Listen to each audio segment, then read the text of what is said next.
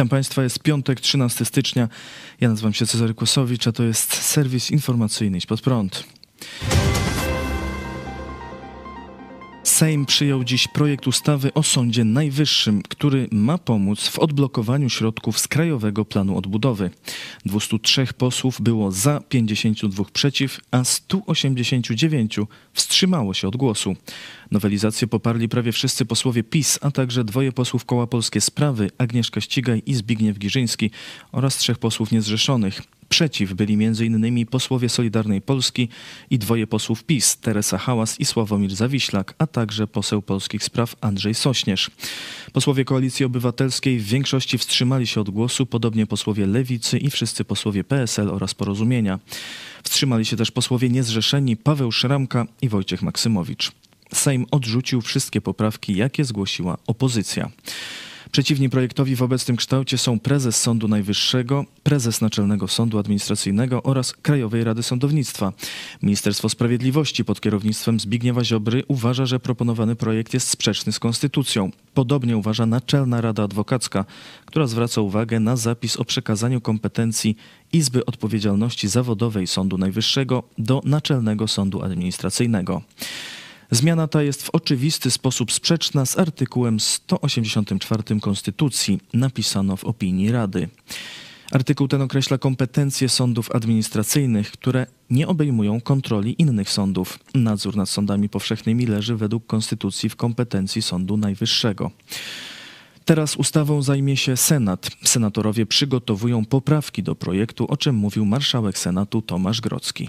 Pieniądze z KPO dawno by już były w Polsce, gdyby Sejm przychylił się do poprawek senackich, które parę miesięcy temu wysłaliśmy w odniesieniu do Sądu Najwyższego i gdy wysłaliśmy naszą inicjatywę ustawodawczą pod postacią ustawy o Krajowej Radzie Sądownictwa. Najważniejsze jest, żeby poprawki przygotowane przez Senat były staranne, wypełniały oczekiwania konstytucyjne i dawały nie tylko nadzieję, ale i gwarancję, że Komisja Europejska je zaakceptuje i pieniądze z KPO wreszcie popłyną do Polski.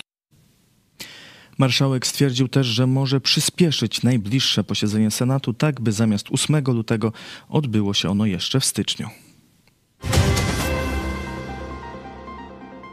Niemcy chcą dogadywać się z Putinem. Główna partia koalicji rządzącej w Niemczech, SPD, przedstawiła swój program polityki międzynarodowej. W dokumencie Socjaldemokratyczna polityka międzynarodowa w zmieniających się czasach, stworzonym przez ugrupowanie kanclerza Olafa Scholza, przedstawiono projekt stanowiska tej partii, według którego właściwym podejściem do polityki wobec Rosji są rozmowy dyplomatyczne i negocjacje z Putinem na temat porozumienia pokojowego z Ukrainą.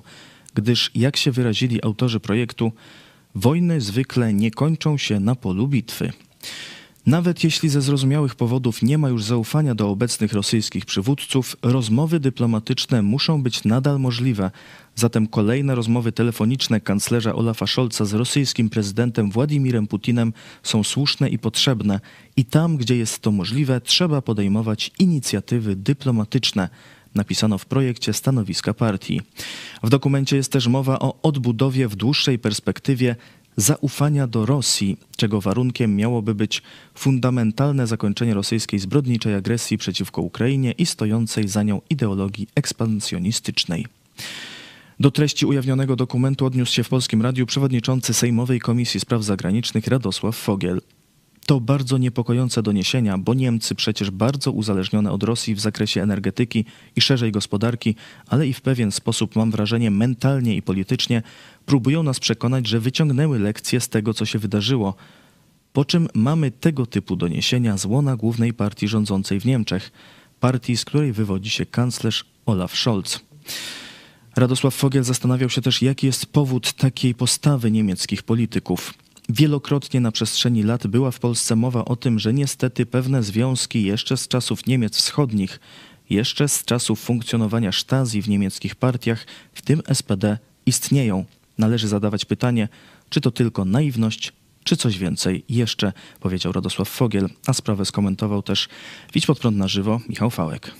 została obnażona hipokryzja Niemiec i to, że właśnie to jest kraj, który nie ma zasad, nie? Którego rząd nie ma zasad. Ich postawa, ich pomoc to jest po prostu żenująca, tak?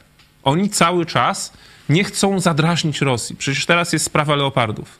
Już Finlandia, mamy dzisiejszą informację, że już Finlandia dołączyła, powiedzmy, oficjalnie do tej koalicji, którą Polska tworzy na razie. Finlandia, no Wielka Brytania to z innymi czołgami, z Challengerami. Kanclerz Scholz ma ksywę plastikowy kanclerz. To jest tragiczny polityk. To jest tragiczny polityk. No ale skąd jego nogi wyrastają? Nogi kanclerza Scholza wyrastają z pewnej części ciała byłego kanclerza Schrödera. Tak można to powiedzieć. Bo kanclerz Scholz jest uczniem i pupilkiem pana Schrödera. Pan Schröder o mało co nie stracił obywatelstwa być może za to, że tak nie chciał się z tej Rosji odkleić od tego stolca, który ma. Przecież pan Schröder to jest największy przyjaciel Putina w Niemczech, niemiecki największy przyjaciel Putina, a Scholz jest jego uczniem, tak? No to realizuje dalej, można powiedzieć, to, czego się nauczył albo co ma zadane realizować. Uzyskanie reparacji od Niemiec zajmie kilka lat, tak twierdzi wiceminister spraw zagranicznych Arkadiusz Mularczyk, który w środę na antenie RMF FM powiedział: nie dostaliśmy ani reparacji, ani odszkodowań dla naszych obywateli. To jest bardzo ważne, żeby poinformować o tym opinię międzynarodową. Uważam, że uzyskanie reparacji od Niemiec to kwestia kilku lat. Posłowi Mularczykowi odpowiedział w Idź pod prąd na żywo Michał Fałek. Czemu żeś się za to nie wziął pierwszego roku, jak żeście doszli do władzy? Może już by było załatwione. A teraz to kto to zrobi?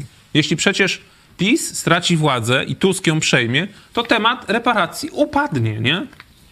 Ja nie mówię, że zachęcam do głosowania na PiS, ale po prostu opozycja jak przyjdzie, to temat reparacji zamknie. Dlatego to jest kardynalny błąd pisowców, że się wzięli, mają 8 lat rządów i wzięli się w 7 roku za reparację.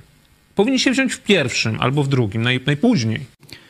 We wtorek Arkadiusz Mularczyk informował, że w związku z tym, iż niemiecki rząd odmówił zajęcia się uregulowaniem należnych reparacji, Polska zwróciła się o pomoc do Kongresu Stanów Zjednoczonych. Mularczyk przypomniał ponadto, że polskie MSZ wystąpiło w tej sprawie także do wielu organizacji międzynarodowych, takich jak ONZ, Rada Europy i UNESCO, a także do 50 krajów członków Rady Europy, NATO i Unii Europejskiej. Polska domaga się od Niemiec ponad 6 bilionów złotych za straty, jakie nasz kraj poniósł w wyniku agresji i okupacji niemieckiej. Stany Zjednoczone i Japonia wzmocnią współpracę wojskową. W środę odbyło się spotkanie ministrów spraw zagranicznych i ministrów obrony obu krajów. We wspólnym oświadczeniu napisano, że Stany Zjednoczone i Japonia przedstawiły wizję zmodernizowanego sojuszu gotowego do zwycięstwa w nowej erze strategicznej rywalizacji. Wzmocnienie sojuszu w wymiarze wojskowym ma związek z prowokacyjną polityką Chin, które zwiększyły intensywność działań swojej armii, zwłaszcza w rejonie cieśniny tajwańskiej. Jak podkreślił na konferencji prasowej amerykański sekretarz stanu Antony Blinken, zgadzamy się co do tego, że Chińska Republika Ludowa stwarza największe strategiczne wyzwanie, z jakim mierzymy się my i nasi sojusznicy. Rząd Japonii zadeklarował zwiększenie wydatków na obronność do 2% PKB.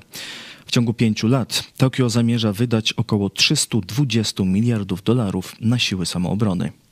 W planie jest m.in. zakup dla japońskiej armii pocisków o zasięgu do 1000 kilometrów. Amerykanie planują utworzenie w Japonii pułku obrony wybrzeża uzbrojonego w pociski przeciwokrętowe. W nowej jednostce ma służyć 2000 żołnierzy piechoty morskiej. Obecnie na terytorium Japonii służy około 54 000 amerykańskich żołnierzy. Armia amerykańska i japońska mają także współpracować w kwestii działań w przestrzeni kosmicznej. Odkrycie, które może uniezależnić nas od Chin. W Kirunie na północy Szwecji odkryto największe w Europie złoże metali ziem rzadkich, poinformowała szwedzka państwowa firma górnicza LKAB. Metale ziem rzadkich to grupa pierwiastków szeroko wykorzystywanych we współczesnych technologiach przy produkcji baterii, laserów, magnesów, wyświetlaczy ciekłokrystalicznych, paneli słonecznych i światłowodów, a także w przemyśle lotniczym i kosmicznym. Surowce te nie są obecnie wydobywane w Europie. Nasz region uzależniony jest od ich importu z Chin, które odpowiadają za 63% światowego wydobycia metali ziem rzadkich. Jest to świetna wiadomość nie tylko dla nas, regionu i Szwedów, ale również dla Europy i klimatu, podkreślił prezes LKB Jan Moström. Jego zdaniem samo odkrycie złóż metali ziem rzadkich, w których według szacunków może znajdować się nawet 1 000 000 ton surowców, nie oznacza, że wydobycie rozpocznie się w najbliższym czasie. Zanim do tego dojdzie, należy wykonać niezbędne badania, m.in. geologiczne, do których LKAB musi uzyskać konieczne pozwolenia oraz koncesje na wydobycie. Minie co najmniej 10-15 lat, zanim będziemy mogli faktycznie rozpocząć wydobycie i dostarczanie surowców na rynek, dodał Moström. Jego zdaniem inne decydujące o uruchomieniu eksploatacji złóż czynniki to rynek i poziom cen. Wydobycie musi się opłacać, ale posiadamy już niezbędną infrastrukturę, gdyż od lat pozyskujemy w Kirunie rudy żelaza, podkreślił. Szwedzkie Ministerstwo Przedsiębiorczości i Energii zapowiedziało wsparcie dla planów wydobywczych. To wszystko w tym wydaniu serwisu. Dziękuję Państwu za uwagę. Kolejny serwis w poniedziałek o 17:00. Jeszcze dzisiaj o godzinie 18:00 w telewizji Idź Pod Prąd. Pijaństwo w kościele. Zapraszam. Do zobaczenia.